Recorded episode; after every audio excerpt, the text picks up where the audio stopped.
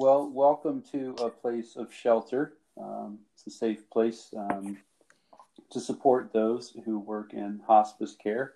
That's our intent. Um, I'm Chaplain John. I serve with Queen City Hospice in Cincinnati. And today we have Chaplain Will Verhoff of Capital City in Columbus. Um, Will, we're delighted that you're here and uh, ready to hear what you have to share with us. I know you have a, a, a story to tell. Hello, John. It's good to be with you. Great. And I'm reading from a book called Small, pardon me, Small Miracles. It was put together by a couple of Jewish women who collected miracle stories, and since then they've published like seven wow. books, like um, Soup, whatever the name of that series was, Soup for the Soul. Mm-hmm. They have a, a, series of seven books, miracle stories for love and, and healing and all kinds of things. So they're really okay. int- interesting stories, and this is just one of them. Yeah, I'm interested to hear it. All right. My mother, a widow, is practically destitute and relies on me for financial help all the time. As I am not particularly well off myself, this represents a tremendous pressure. Most of the time, I seem to be able to bear this burden and with equanimity and good humor, but every now and then the strain wears me thin. Such was the case last month when my mother's air conditioner went on the blink during the worst heat wave of the summer. For the preceding few months, she had been practically needy uh, particularly needy. There had been unusual expenses to carry in addition to regular ones doctor bills, summer clothes, a brief trip to the shore. It seemed as though no day had passed that she hadn't called me about a new bill she wanted me to pay. So when she called and told me she needed a new air conditioner, I snapped.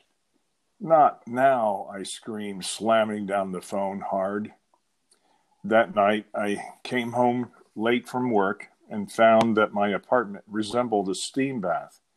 As soon as I opened the door, the hot air hit me instantly, and beads of sweat began pouring down my face and body. Thank goodness I had central air conditioning, I said to myself as I moved the dial on the meter to the on position. I waited for the cold air to come pouring through the vents but nothing happened.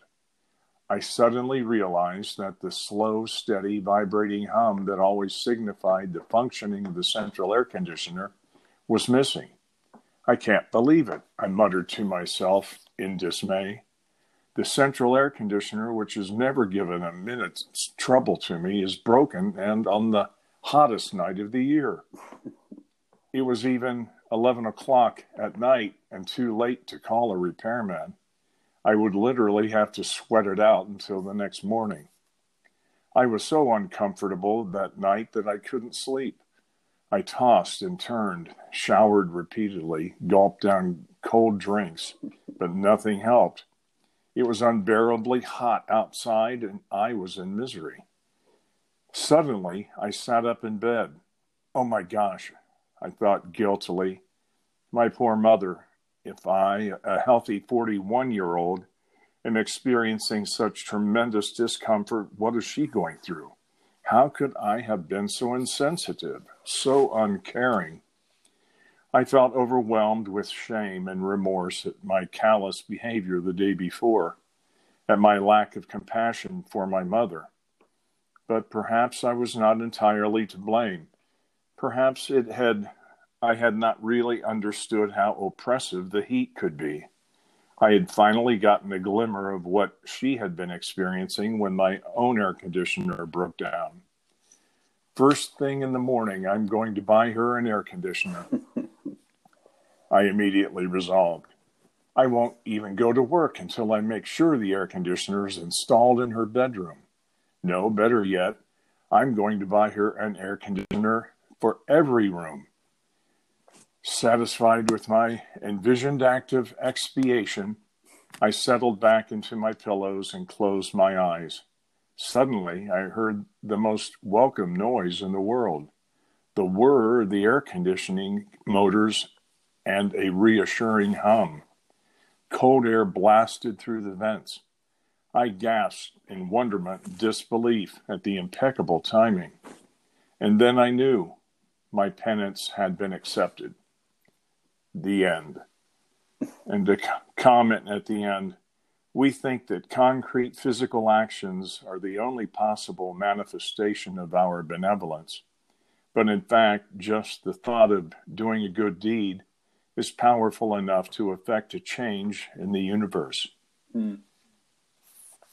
So that's one of the many stories that are here. And that one I liked because it, it had a redeeming message to it, part of the whole message of forgiveness, it seems, along that that line, which is imp- an imperative. We always want to be forgiven, but forgiving is the hard part.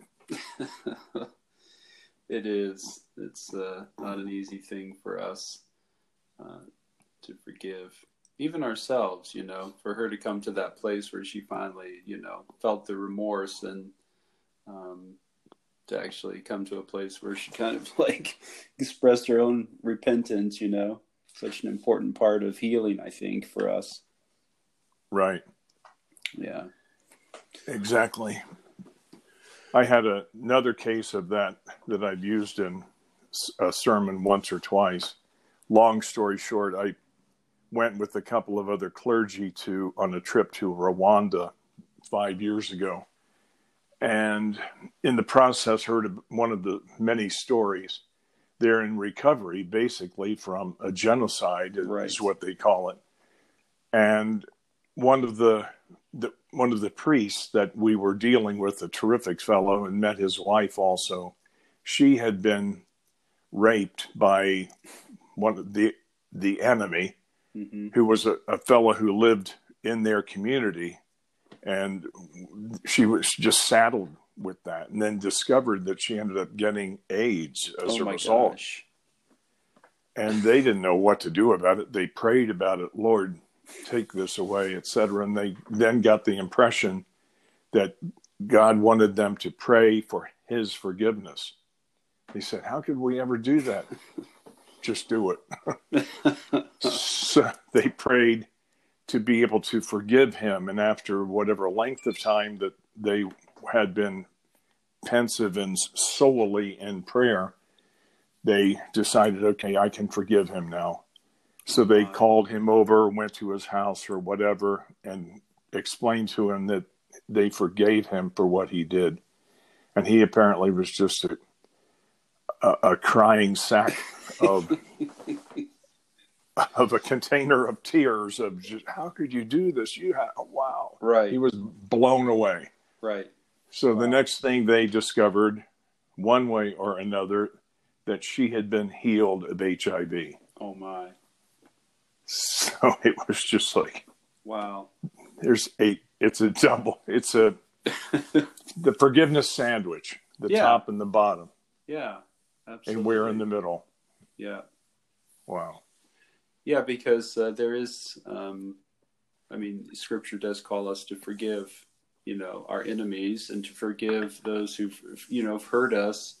Um, and somehow, when we do that, we experience the forgiveness too you know, mm-hmm. and um, the healing power of power of God's grace and love. Remarkable. Yeah. Remarkable. Well, would you like to close our time in prayer? Sure. Let's place ourselves in the presence of Jesus. Lord, thank you for the gift of life and for life everlasting in and through you. We thank you for the opportunity to speak to others through this medium, which is a marvelous thing. And we wish everyone a good, productive, and safely.